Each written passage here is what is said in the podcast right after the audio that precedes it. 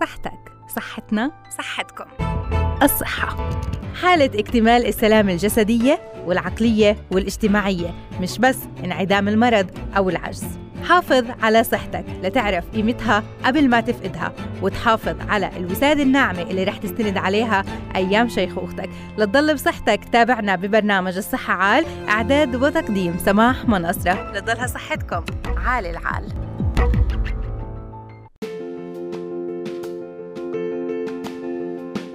أسعد الله أوقاتكم بكل الخير مستمعينا حيا الله فيكم بحلقة جديدة من برنامج الصحة عالم. لضلكم بخير وبعافية إن شاء الله. تابعونا اليوم والعديد من المواضيع الصحية اللي بنتمنى إنه إن شاء الله آه، تكون آه، محط اهتمامكم وتاخذوا منها أكيد الفائدة.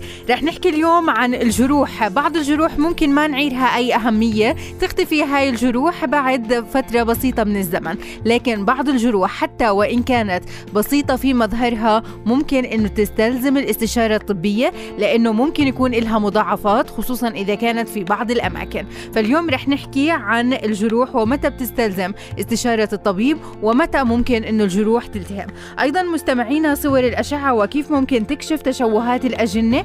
شو الصور اللي ممكن فعلا تكشف عن بعض التشوهات؟ للأجنة بأي الأعمار بأي شهور عند حواء بالحمل وكيف بالإمكان أنه آه، فعلا يكون في تقليل من حدة التشوهات اللي بتصيب الأجنة. اللي عندنا بفلسطين. أيضا أطعمة بتعالج الاضطرابات الهرمونية وبتقلل من الالتهابات دائما ما بنصحونا بتناول الألياف الغذائية اللي ممكن فعلا تقلل من حدة الالتهابات الموجودة عندنا فاليوم بدنا نحكي عن الألياف الغذائية من وين ممكن ناخذها بالإضافة للأغذية الثانية اللي ممكن فعلا إنها تحسن من الاضطرابات الهرمونية الموجودة أو حتى تقضي عليها. التهاب الحلق ممكن يكون موجود بهاي الفترة. هلأ ارتفعت درجات الحرارة. آه، بصير الشخص ممكن إنه يشرب المي الباردة أو بعض المشروبات الباردة. آه، هذا بيؤدي لالتهاب درجات آه، أو بيؤدي هذا لالتهاب الحلق اللي بيأثر على الصوت بيأثر أيضا على آه، العديد من المشاكل الصحية اللي بالإمكان أنه تظهر وممكن تستمر مع بعض الأشخاص لفترة طويلة. التهاب الحلق الأسباب والأعراض والعلاج والوقاية مع الطبيب المختص اليوم في برنامجنا. الإعداد والتقديم من رأي الميكروفون أنا سمح منصرة يسعد أوقاتكم بكل الخير.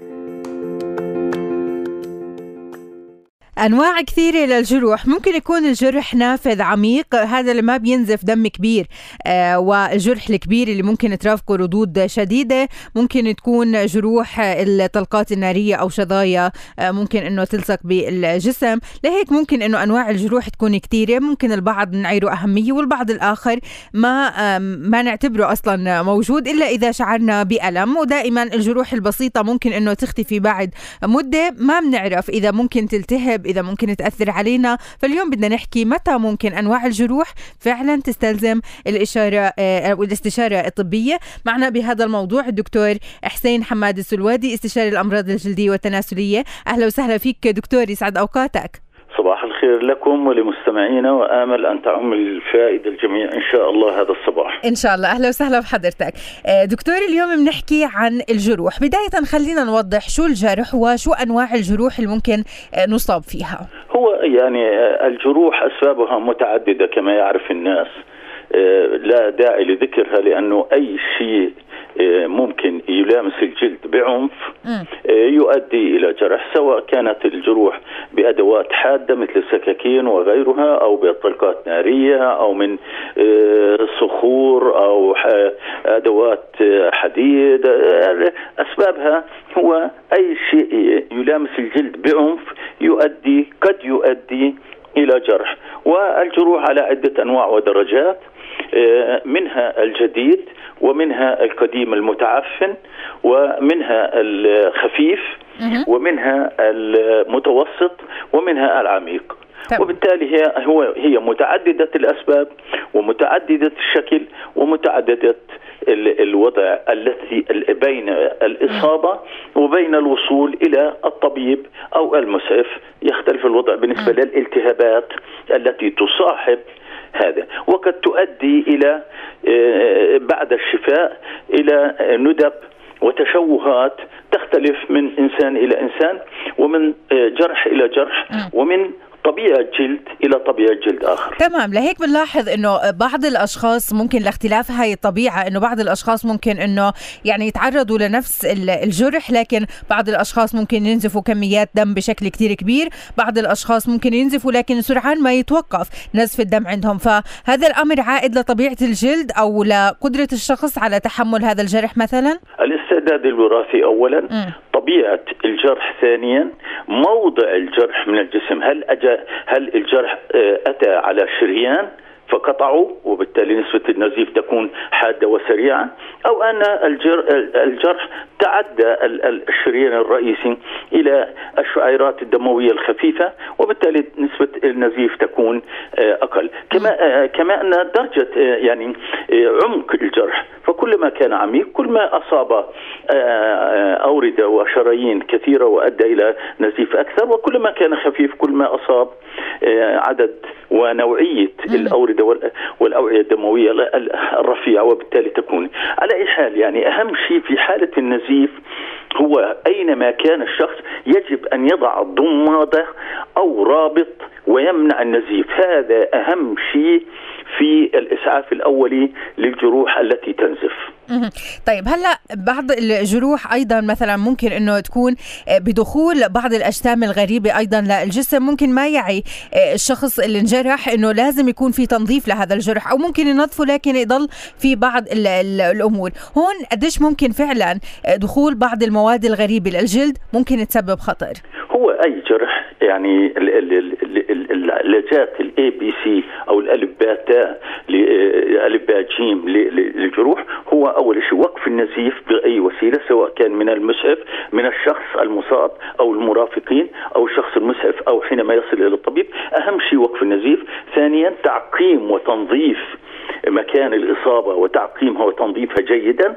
ومن ثم إذا شك الطبيب في أن هناك جسم غريب فيجب أن يعرض الجزء المصاب إلى الأشعة ال X-rays أو الأشعة السينية وبالتالي يظهر إذا كان هناك جسم غريب وطريقة التعامل معه آه، حينئذ أو أن الجرح صحيح عميق ولكن لا يوجد فيه لا زجاجة ولا قطعة خشب ولا حجر ولا أي نوع من الأجسام الغريبة وبالتالي تكون نوعية العلاج مختلفة كليا.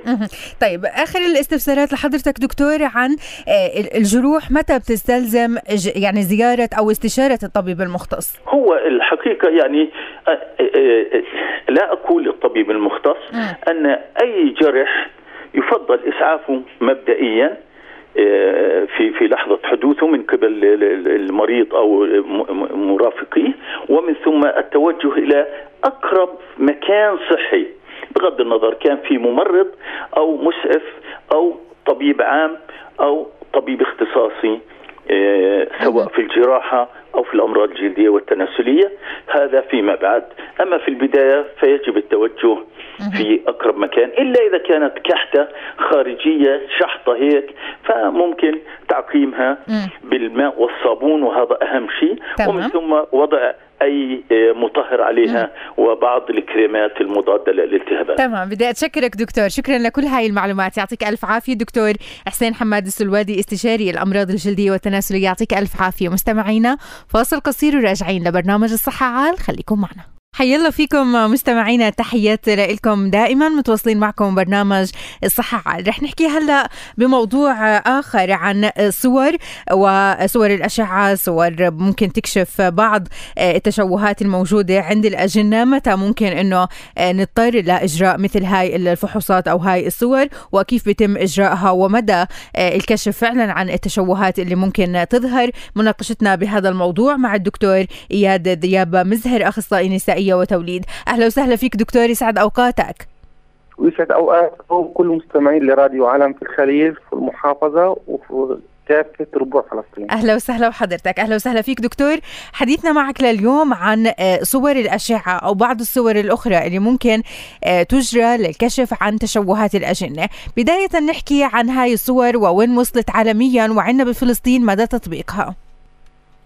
وفيش أهم من هيك برضه لا شك أن التلفزيون أو تصوير التلفزيون المواجهه لحد الآن لم يثبت أنه بيعمل أي مشكلة للأم أو للجنين أو الشخص اللي بيفحص الست هذا الحامل. لكن لازم نطلع لورا شوي للتاريخ المرضي والعائلي للسيدة اللي بتفحص عمال التلفزيون للجنين على مدى تقريبا إيش؟ تسع شهور. ممكن في عندها لا سمح الله مشاكل القرابه أو عندها لا سمح الله جنين أو وليد ولد بمشاكل تشوهات خلقية سابقة سواء كانت بنفسها أو بالنسبة لأخواتها أو لقراب من جهة الزوج أو الزوجة. الأمر الثاني بيجي الفحص السريري يعني حجم البطن تبع الست بعطينا انطباع كانت ست حامل ثلاث شهور وبينت انه أربع شهور نفكر بشغلات كثيره منها التوائم ومنها يكون لا سمح الله في مي بزيادة حوالين الجنين.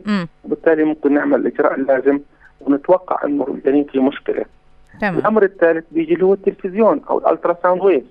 ال ultrasound wave لحد الآن هي آمنة للأم الحامل ولجنينها لحد الولادة. وإحنا عندنا الحمد لله في الخليل يعني من حوالي 30 أو 40 سنة صور التلفزيون متوفر من أول الثمانينات لحد اليوم مع إنه أول مرة دخل خدمة طبية سنة 1976 ودخل الخليل سنة 1980 81 وهذا شيء جيد وأنا بقول مش المهم ال ال نوعيه الجهاز ال ultrasound أو السونار المستخدم. المهم خبرة الطبيب خبرة الشخص اللي عمال بيتعامل مع هذا الجهاز. تمام لأنه يعني بعض بعض أنواع الأجهزة ممكن تكون موجودة لكن سوء التعامل معها ممكن فعلا يخلق مشاكل إنه آه، مثلا يحكوا إنه في تشوهات ما تكون هاي التشوهات موجودة أو يحكوا مثلا إنه الجنين معافى وما في شيء فيما بعد يظهر إنه فعلا في بعض التشوهات بالإمكان الكشف عنها مبكرا. لقدره التعامل أيضا مع هذا الموضوع الحساس. قديش بتشوف فعلا ال ال الأجهزة موجودة والخبراء عليها ممكن يكونوا فعلا من ذوي الكفاءة آه، في حال آه، يعني كان في تنظيم لهذا الأمر أكثر. سؤالك مهم جدا. هم ثلاث شغلات مهمة. الشخص اللي بيشتغل على ال ultrasound وعادة يكون الطبيب أو الطبيبة ثانيا الجهاز ثالثا confirmation confirmation ما بصح إنه أنا شفت شغلة معينة عند هذه المريضة للجنين. إنه في تشوه خلقي واضح على ال ultrasound وكنت متأكد منه واتخذ القرار لوحدي. لازم يكون في انذر اوبينيون يعني في رأي إيش؟ ضليع آخر. إما بكون دكتور إخصائي اشعه تشخيصيه زميل من زملائك اللي بيشتغلوا هون أو هلا مع تطور العلم صار في عندنا طب الأجنة علم طب الأجنة. في أطباء زملاء لنا منطقة الخليل ومنطقة خارج الخليل عندهم القدرة على التشخيص بصورة أوضح. فبنتخذ ونستعين برأيهم هذا المجال. فتسارع عملية التثبيت وعملية التوضيح والتأكد من قبل أكثر من طبيب له خبرة ويعطي في هذا المجال حيث بناخذ القرار وبنخبر المريض وذوي المريض بالله إنه وبصير لنا مجال برضه نعمل فحوصات أخرى. تمام. زي مثلا استسقاء السائل الامينوسي زي الخزعة من الخلاصة زي الفحص الثلاثي. هذه الفحوصات بتعمل لنا عملية تثبيت وتأكيد لهذا الموضوع. ما بنعطي قرار للمريض أو ذوي المريض آه عشوائي أو متسرع. لأنه كثير من الحالات كانت للأسف شديد. نعطي قرار والأخير يطلع الجنين ما في شيء تمام. وهون يعني قديش كمان يعني هون بيصير في مشاكل ممكن إنه للام الحامل بهذا الجنين بالإضافة لإنه في أسئلة إنه آه، كيف ممكن يتم آه، مثلا بعض الكشف عن بعض التشوهات عند الأجنة وأقناع الأهل ممكن بتنزيل هذا الطفل؟ برضه سؤال حلو. إحنا عشان ناخذ هذا القرار لازم نكون عاملين خذ عند الخلاصه نتعامل عاده من تسع أسابيع ل 10 أسابيع تنبعث لفحص الجينات. وبرضه نعمل الفحص الثلاثي اللي بنعمل على 16 أسبوع ل 18 أسبوع. وإذا تأكدنا من هذول الفحصين بعد فحص ال ultrasound أو السونار نضطر طبعا نعمل استسقاء سائل امنيوسي حتى نأخذ خلايا من جلد الجنين اللي تكون مقشورة وموجودة في المي اللي حوالين الجنين. إذا تأكدنا من هذا القرار بصير قرار. هل هذا الجنين يتوافق مع الحياة أم لا يتوافق مع الحياة؟ الأمر الثاني قديش عمر الجنين؟ هل هو تحت ال 20 أسبوع أو فوق ال 20 أسبوع؟ الأمر الثالث الكونسلنج أو الجلسة مع الأهل وذوي ذوي المريض في ناس برفضوا هذا الإجراء أي إجراء ضد آه، بيكونوا ضد عملية التنزيل. وإحنا معهم. على العكس يعني. لكن برضه في بعض الحالات لا تتوافق مع الحياة زي حاله الانكفالي يعني عفوا يكون في مية حوالين الجنين وما يكون في دماغ للجنين أو ما يكونش في كلى للجنين في تضخم كبير في الجنين فيش مية حوالين الجنين هذه الحالات لا تتوافق مع الحياة من خبرتنا الطويلة ومن استعانتنا بزملائنا الآخرين سواء اخصائي أشعة تشخيصية أو اخصائي طب الأجنة.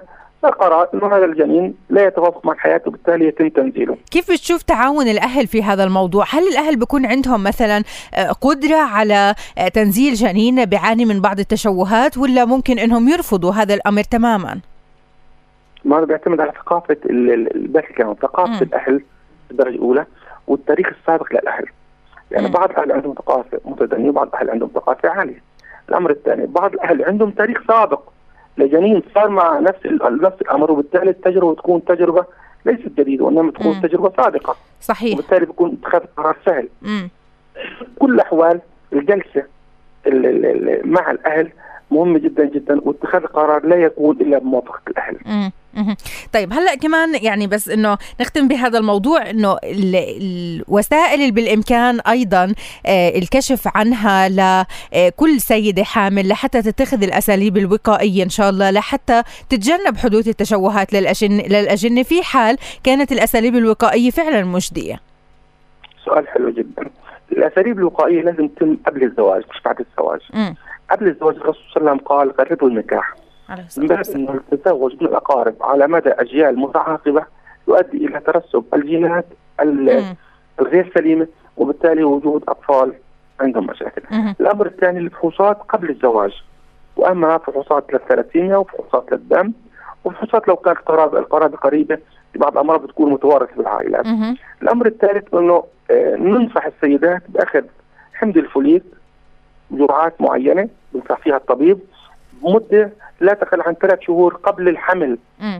وهذا كلام إحنا لحد الآن عمال بنسعى فيه إنه يعني قبل ما تحملي أو تفكري تحملي أو تخططي الحمل يا حبذا تمشي فوليك على folic acid وأثبت جدارة الفوليك اسيد إنه يقلل يقلل ولا يمنع نهائيا من حدوث وتكرار شوهات خلقيه عند الاجنه تمام. بدي اتشكرك وخاصه المتعلقة بالعمود الفقري والمتعلقة بالجهاز العصبي تمام شكرا دكتور شكرا لكل هاي المعلومات. أكيد معلومات مهمة جدا وبنتمنى دائما يكون في اتباع للأساليب الوقائية والله يحمي جميع آه، أبنائنا. كل الشكر لحضرتك الدكتور إياد مزهر أخصائي نسائيه وتوليد فاصل راجعين.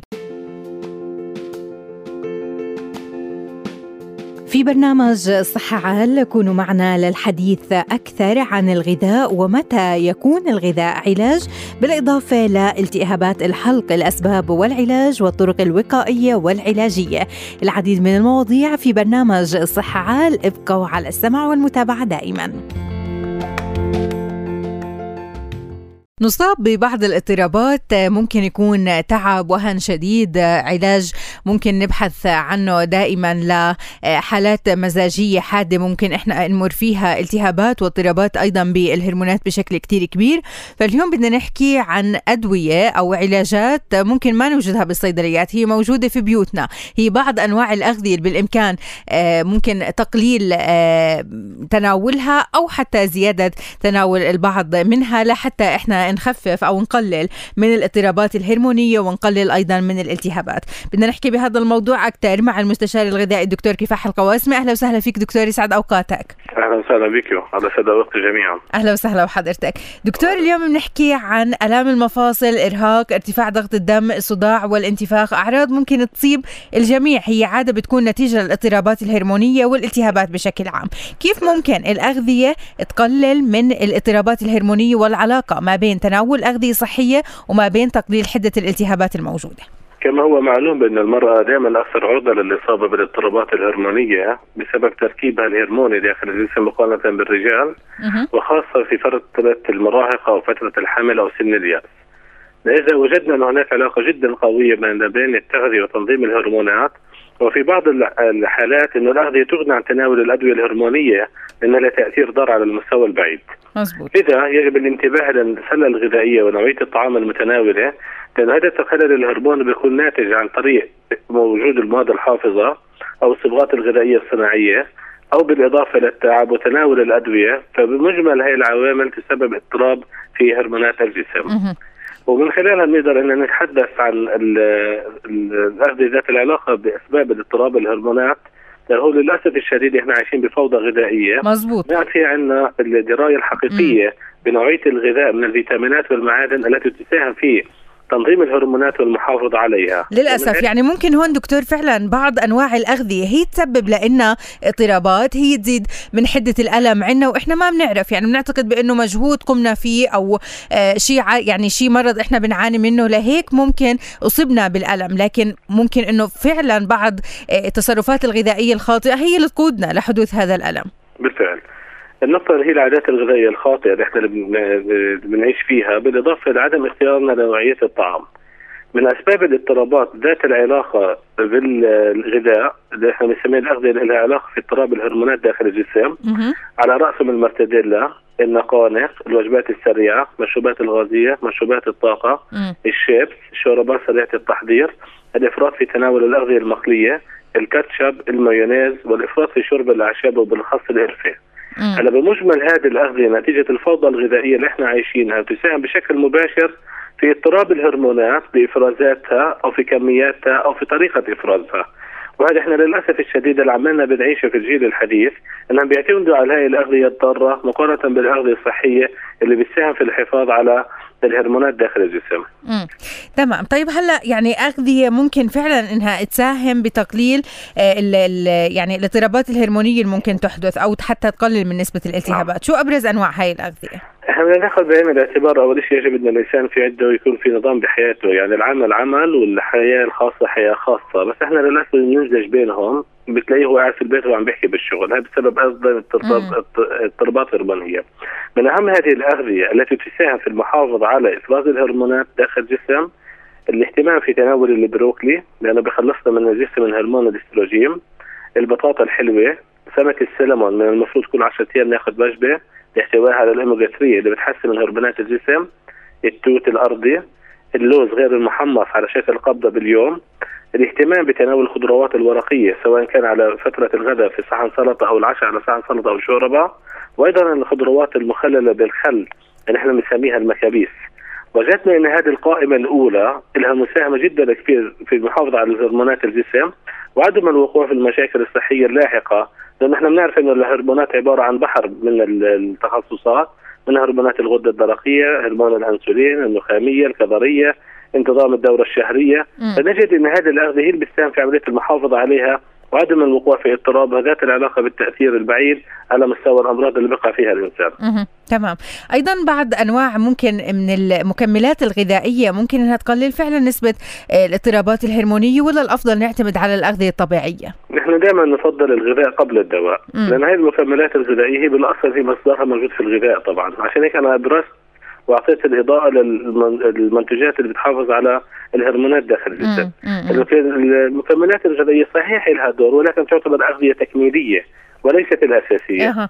يعني في كثير أيضا من الأشخاص اللي بيعانوا من هاي الاضطرابات ممكن يلجؤوا لبعض أنواع الأعشاب، ذكرت القرفة ممكن إنها تؤدي لزياده الاضطرابات الهرمونية، صحيح. بعض أنواع الأعشاب اللي ممكن فعلا تكون مفيدة لكن تناولها باعتدال، مثلا الشاي الأخضر هل بتنصح فيه أو حتى بذور الكتان مثلا؟ في عندنا الشاي الأخضر رقم واحد، الزنجبيل رقم اثنين، الزعتر الأخضر رقم ثلاثة، ضمن الأعشاب الجريد اي إحنا اللي بنسميها المحافظه على المناعة وأيضا للحفاظ على الاضطرابات الهرمونية. مم. بس الشاي الأخضر طعمه يعني مش زاكي بالمرة. آه أوكي. ما هو بيعتمد على طريقة التحضير. لأن إحنا للأسف الأعشاب إحنا دائما بنغليها يعني المفروض إحنا نغلي المي نحط الشاي نكمله بس فقط ثلاث إلى أربع دقائق الله نتناوله عمليه غلي أي نوع من الأعشاب بغض النظر الشاي الأخضر أو غيره هذا بيساهم في تكوين معقدات عندنا بنسميها الطعم القابض أو حتى بتفقد من قيمتها الغذائية أيضا نتيجه الغلي. لأن إحنا بهمنا الزيوت العطرية اللي فيها زائد المحتويات من الفيتامينات والمعادن. تمام. يعني هون نستدل على طريقة أيضا الاستفادة من الأعشاب الطبيعية الموجودة وأيضا إن شاء الله بتكون في تقليل لنسبة الاضطرابات الهرمونية اللي ممكن تحدث عند النساء وأيضا تقليل نسبة الالتهابات اللي بتؤدي فيما بعد لألام كبيرة، أفضل شيء مثل ما ذكرت لنا دكتور إنه يكون في غذاء طبيعي، غذاء صحي، آه، نبتعد عن الفوضى الغذائية، نتبع أيضا الأساليب اللي ذكرتها لحتى إن شاء الله ما نلجأ للدواء وما نلجأ أيضا لزيارة الأطباء. شكرا لحضرتك. المستشار الغذائي الدكتور كفاح آه، القواسمي يعطيك ألف عافية.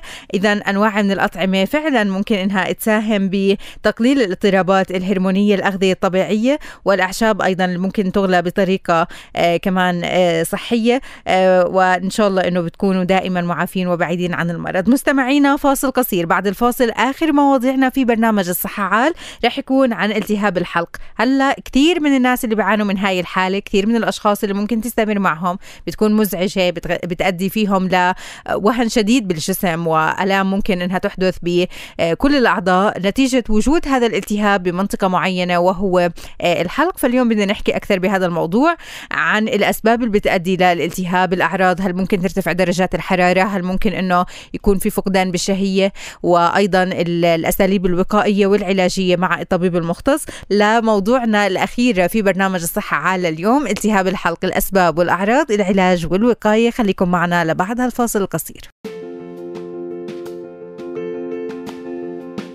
كونوا معنا متابعينا للحديث أكثر عن التهابات الحلق كيف بتحدث؟ شو أسبابها؟ وأيضا الطرق العلاجية والوقائية للشفاء دائما وأيضا عدم الوصول للمراحل الخطيرة وتكرار التهاب الحلق شو بيكون السبب فيه؟ فابقوا معنا تفاصيل كثيرة في برنامج الصحة عال كونوا على السمع والمتابعة دائما بالعافية والخير للجميع. التهاب الحلق ممكن يكون من أكثر الحالات الشائعة في عيادات الأطباء. بحسب بعض الإحصائيات فإنه العديد من الأشخاص بيعانوا من التهاب الحلق خصوصا بهاي الفترة اللي بننتقل فيها آه، من فصل لفصل آخر وبيكون في بعض الأساليب الخاطئة للأسف وممكن بعض الممارسات اللي بتأدي لتفاقم هاي الحالة بوجودها وإنها تستمر مع الشخص آه، لفترات طويلة. فاليوم بدنا نحكي عن التهاب الحلق شو الأسباب اللي بتأدي له شو الأعراض اللي ممكن تكون مرافقة؟ هاي الصعوبة اللي أيضا ممكن تكون بالتنفس كيف الإمكان التخلص منها بالإضافة للأساليب العلاجية. بدنا نناقش هذا الموضوع أكثر مع الدكتور نبيل إسحاق عاشور دكتوراه في أمراض وجراحة الأنف والأذن والحنجرة وجراحة العنق والرأس. أهلا وسهلا فيك دكتور يسعد أوقاتك. أهلين السلام عليكم. كيف حالك؟ تمام الحمد لله. أهلا وسهلا بحضرتك وعليكم السلام. الحديث اليوم دكتور عن التهاب الحلق العديد من الأشخاص اللي تواصلوا معنا حكوا لنا عن هذا الموضوع إنهم لا بشوفوا يعني إنه فعلا في كثير من الناس اللي مصابين بالتهاب الحلق أو هم أنفسهم بيسألوا عن الطرق العلاجية. بداية التهاب الحلق شو بتكون أسبابه؟ هلا بالنسبة لالتهاب الحلق يجب التفريق بينه وبين التهاب اللوزتين. م. إيه، بالنسبة لالتهاب الحلق عادة أكثر شيء بيكون يعني تقريبا زي اللوزتين بيكون فيروس ممكن يكون فيروس هو ممكن يكون حساسة ممكن يكون بكتيريا وأكثر شيء بنسميها البكتيريا السبحيه م. اللي هي طبعا حساسة للبنسلين من الأسباب المتكرره طبعا التهابات الحلق اللي هو حساسة في الجيوب الأنفية نتيجة إنه بيكون في مخاط أو سائل مخاطي من الأنف والجيوب إيه، بصير ينزل على خلف الحلق فبتؤدي إلى التهابات مزمنة بالحلق أو التهابات حادة وكمان طبعا كمان في حاجة اسمه الارتداد المريئي زي ما بتعرف المعدة تحتوي على مادة اللي هي بتذوب الاكل اللي هي الاتش ال ميت النار. فمرات بتصير حاجة اسمها ارتداد مرئي هذه المادة بتطلع للحلق فبتسوي حرق وبتسوي التهابات. هاي أهم الأسباب هي مين أكثر الأشخاص عرضة للإصابة بالتهاب الحلق؟ الأطفال طبعا أكثر شيء عرضة. للأسف الشديد هم أكثر شيء عرضة طبعا لالتهاب الحلق بسبب عدم تكو يعني إنه يكون اكتمال جهاز المناعة عندهم. وتعرضهم أكثر طبعا بتلاقي في حدا في البيت بدخن شغلات زي هيك. طيب هلا كمان دكتور يعني ممكن إنه فعلا في بعض آه، انتقالنا من فصل لفصل آخر نكون أكثر عرضة للإصابة بالتهاب الحلق؟ طبعا 100% كلامك. بالسبب إنه فصل الربيع فصل الخريف في الفصول هي بداية طبعا فصل الربيع فصل الخريف بصير هبوط في المناعة. هذا طبيعي فبتلاقيه اشتد هبوط المناعة وبالتالي إنه البني آدم يكون عرضة إنه يصير عنده التهاب آه، سريع بالحلق. طيب هلأ إحنا آه، يعني آه، هاي الأسباب بدنا نحاول إنه نتعامل معها، كيف بالإمكان إنه نستدل أيضا على أعراض ممكن تكون مصاحبة لألم الحلق أو هذا الالتهاب الموجود؟ هلا بالنسبة لالم الحلق طبعا عدة أسباب من ضمنها هو اللي هو التهاب الحلق. هلا بالنسبة للحالات اللي يكون فيروس مثلا إحنا ما بنقدر نعطي انتي ما بنعطيه نضل طبعا مسكنات الشغلات الشغلات الساخنة مشروبات ساخنة زي الشاي آه، العسل مع حليب بعض اللي طبعا البابونج والشغلات هاي بتساعد. ولكن في ناس مدمنين على حبيت ألفت انتباههم للزنجبيل. فكروا إنه الزنجبيل كثير مفيد ولكن للأسف الشديد بالنسبة للحلق والجوب والشغلات هاي آه، ما بفيد بالعكس بزيد. أها. يعني هون وسيلة مهمة أو معلومة مهمة جدا إنه الزنجبيل ممكن إنه يضاعف حالات الالتهاب للحلق بالتحديد. هون دكتور كمان يعني ممكن إنه بعض الأشخاص فعلا يكون عندهم ألم صعوبة بالبلع أعراض ثانية ممكن أيضا تكون مرافقة. طبعا الألم بسبب صعوبة في البلع هلأ إذا اشتد آه، التهاب الحلق ممكن يؤدي لصعوبه طبعا في التنفس. هي شغلة بتؤدي لحراره عالية مرات بسوي بنسميه حاجة كوي- آه، كوينز أو دمل بصير آه، في الحلق طبعا كمان هي شغلة مم. مكرره وفي بعض الحالات اللي هي بنسميها إحنا تقرحات في الفم طبعا هي تعتبر برضه من التهابات الحلق آه، نتيجة آه، طبعا هبوط مناعة عصبية إرهاق شديد بتصير عند الأطفال وعند الكبار طبعا في نفس الوقت. هي بتظل متكرره وهي عبارة عن فيروس يعني ما هي بحاجة إنك تاخذي أنتي مم. بايوتيك حيوي أه، في بعض الأمهات بيسألوا إنه أه، هل ممكن التهاب الحلق يؤدي لسيلان اللعاب عند الأطفال؟ بالضبط بصير عندهم التهاب سيلان أو بسموه الطفل بصير ريل أو طلع ال- بالنسبة للعاب. لأنه حلقهم انت ما بقدر سكرتمه مم. بالنسبة للأطفال صعوبة في الرضاعة بتلاقي ما بيرضع الطفل ألم شديد. بس ما في حرارة عاده مم. ما تكون حرارة عالية. بالنسبة للوزتين بيعطوا حرارة عالية. أها. طب ممكن نحكي عن حالات خطيرة إذا استمر التهاب الحلق؟ لأنه في بعض الأشخاص يعني ما بيروح عنهم إلا مدة بسيطة وبيرجع. لا بالنسبة لالتهاب الحلق ممكن يكون مضاعفات الامراض طبعا صعبة. زي آه. الوجنر بنسميها هبوط مناعة شغلات زي هاي في أول سمح الله بعض الأورام إيه، في ناس اللي ماخذين أشعة. طبعا هذول عندهم هاي شغلات طبعا صعبة وبدها متابعة. يعني ما هي بالسهل إنك. تحكي عنها. أها. يعني الأشخاص اللي بتتكرر معهم هاي الحالة لازم يتجهوا للطبيب المختص لحتى يكشفوا شو سبب استمرارها أو تكرارها. نعم 100% مم. لأنه ما بتقدر تتركي الشغلات هاي. بالضبط. لكن في بعض الأشخاص اللي بيعتقدوا بأنه التهاب الحلق ممكن أنه الشخص فعلا يتعافى منه بدون تدخل طبي. هل هذا لا. صحيح؟ أنا حكيت لك ممكن يكون فيروس يعني فترة الشغلات الساخنة والمسكنات طبعا بروح ما في مشكلة بس إذا ما تحسن ولاحظ إنه بضل يتكرر شغله الالتهاب الحلق وما في حرارة عالية أنا بعد بكرر مم. يجب اللجوء إلى الطبيب أها طيب هلأ ال- العلاجات اللي ممكن إنها تكون واردة في حال آه، لجوء الشخص للطبيب شو بتكون أبرز هاي العلاجات أكثر بنستخدم طبعا إذا بكون عندنا التهاب البكتيريا السبحيه بنستخدم مجموعة البنسلين. البنسلين طبعا بنستخدم الأدوية ضد الحساسية. إذا حكيت لك إذا بكون عنده حساسية في الانف نعطيه ضد الحساسية في الانف إذا عنده الارتداد المريء طبعا بنعالج الارتداد المريء بنعطيه حاجات مثبطه لإفرازات المعدة. أم، فهمه طريقة النوم الأكلات التي يجب الابتعاد عنها. طبعا هي مهمة جدا الوقاية خير من العلاج. تمام. يعني بعض الأشخاص اللي بيسألوا كمان عن آه، الغرغرة بالماء الساخن وال- والمالح هل ممكن يساعد في تعقيم المنطقة الغرغرة- المصابة؟ الغرغرة ممتازة بالنسبة للي مش يعني ما مش ساخن يكون فاتر طبعا. بلتر مية. بيحط عليها معلقة صغيره ملح ومعلقة صغ- صغيرة من الكربونات الطبيخ أو بيكربونات الصوديوم الصودا. هي غرغره من ثلاث أربع مرات في اليوم ممتازة جدا. تمام. آه، بعض الأشخاص كمان اللي بيسألوا عن البخاخ هلا ممكن يكون في عندهم صعوبة بالتنفس مصاحبة لالتهاب الحلق. هل يوصف لهؤلاء الأشخاص البخاخ اللي بيساعدهم على آه، تحسين التنفس عندهم؟ طبعا بنعطيهم البخاخ بس في مشكلة في البخاخ إنه ما. بنقدر نعطيه فترة طويلة يعني خمس أيام سبعة أيام. حتى بيكون مكتوب عليه دكتور صح؟ 100% بيكون مكتوب بس للأسف في ناس بتلاقيه أعجبه فبصير عنده إدمان. فبطل يقدر بدونه. بالضبط. يعني حتى ما بينتبهوا إنه مثلا هذا البخاخ إنه بس مدته خمس أيام ولازم يتخلصوا منه. نعم مم. ماكسيموم خمس أيام سبع أيام. بعدين. بصير إدمان عليه إذا كثر أكثر أها. هلا حكينا عن بعض ال- الحالات الخطيرة اللي ممكن فعلا آه، يعني يكون التهاب الحلق مؤشر لإلها فقط والاستمرار بهذا الالتهاب ل آه، يعني لفترات طويلة. هؤلاء الأشخاص ممكن يعانوا من أمراض خطيرة لا سمح الله. هؤلاء كيف بيتم التعامل معهم عندنا بفلسطين؟ هلا بنحكي بنحكي عن إحنا كل حالة نفسها شخصيا اندفيدوال بتيجي لكل. حالة اندفيدوال شو عندها مشكلة؟ بنعالج المشكلة تبعته. شو عنده مرض؟ بنلجا للمرض تبعه لأنه هي أمراض طبعا صعبة بدها آه، متابعات بدها فحوصات آه، طبعا مكلفه. صور آه، أشعة ممكن نجي صوره الرنين مغناطيسي بدها منظار يعني لا يتابع شغلات مش سهلة. أو رمل سمع الله في الحنجره بتسوي شغلات. طيب تأثير التهاب الحلق دكتور على الأحبال الصوتية هل ممكن فعلا يتغير الصوت نتيجة هذا الالتهاب؟ طبعا بس مخارج الحروف بتكون عندهم طبعا هي فيها مشكلة لأنها التسكير التسكير في الحلب بصير في تضخم في الغشاء المخاطي. وبالتالي بأثر على نغمة الصوت ومخارج الحروف مم. يعني هون كيف ممكن إنهم يقللوا من من من حدة هاي الالتهابات لحتى صوتهم يرجع طبيعي؟ لأنه في بعض الأشخاص صديقتي بتحكي لي بإنه استمر يعني طاب التهاب الحلق ولكن صوتها ما رجع طبيعي. ليش؟ لا ما ت... لا هي مش طلع. بالنسبة للشغلات تحكي عنها التهاب الحل السمبل البسيط. بروح طبعا خلال فترة قصيرة ست أربع أيام خمس أيام ولكن إذا استمر آه، مشكلة في الصوت في أكثر من أسبوعين فيجب عمل منظار للأحبال الصوتية مم. والحنجرة. مهم.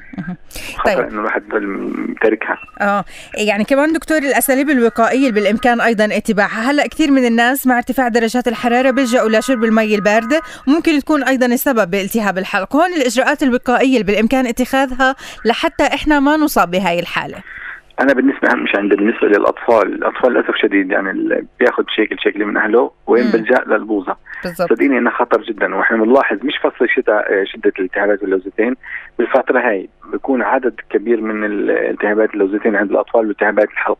فهي مهم جدا. الأهل يديروا بالهم الحرص عليه الحرص عليهم. طبعا اللجوء للمية الباردة والله لا أنصح بها. يعني لأنه هي شغلة بتسوي خلل في المناعة المحلية في الحلق. وبالتالي الالتهابات متكرره مم. بتصير تمام بدي أتشكرك أكيد دكتور. شكرا لكل هاي المعلومات اللي اضفت لنا إياها. يعطيك ألف عافية الدكتور نبيل إسحاق عاشور دكتوراه في أمراض وجراحة الأنف والأذن والحنجرة وجراحة العنق والرأس. يعطيك ألف عافية وبنتمنى أكيد من كل مستمعينا يتبعوا الأساليب الوقائية في بعض الحالات الصعبة اللي ما بتجاوب فيها المريض مع أي إمكانيات للعلاجات اللي تم ذكرها ولهلأ بيعاني ممكن من مشاكل وصعوبة في البلع بصف الأطباء. إمكانية العلاج بواسطة بعض التقنيات الحديثة اللي من شأنها إنه فعلا تساعد في آه، التغلب على صعوبة عوارض هذه ال- الحالة. آه، التهاب الحلق ممكن مدة الإصابة تكون فقط من ثلاث لخمس أيام. آه، التعامل معها بيكون من خلال بعض ال- الوسائل ممكن تكون الطبيعية الغرغرة بالإضافة لتقليل المشروبات ال- الباردة أو حتى ما يكون في اتباع لها بعض العلاجات اللي ممكن كمان يكون فيها البخاخ لكن كمان البخاخ بده يكون لمدة بسيطة آه، جدا يعني بنحكي عن فقط عن خمس أيام بعدين لازم يكون في تخلص منه وما يكون في اعتياد على آه، أيضا وضع البخاخ بشكل مستمر. آه، شكرا لكل الأطباء اللي كانوا معنا لليوم. آه، شكرا لكل هاي المعلومات اللي قدمتوا لنا إياها وبنتمنى إن شاء الله العافية والخير لكل مستمعينا. شكرا لكل الناس اللي تواصلوا معنا عبر صفحتنا على الفيسبوك. يعطيكم العافية والصحة والخير دائما. شكرا لفريق عمل برنامجنا معاذ كونين هندسه اذاعيه وإخراج إذاعي يعطيك ألف عافية. التنسيق والتنفيذ على الهواء مباشرة حافظ تلاحمه شكرا. ومتابعه البرامج مرام سالم يعطيك العافية وتحرير الأخبار ومتابعتها. محمد عطاوني شكرا لكم جميعا. واتقبلوا تحياتي رفقتكم بالأعداد والتقديم من وراء الميكروفون. أنا سماح مناصرة. في أمان الله.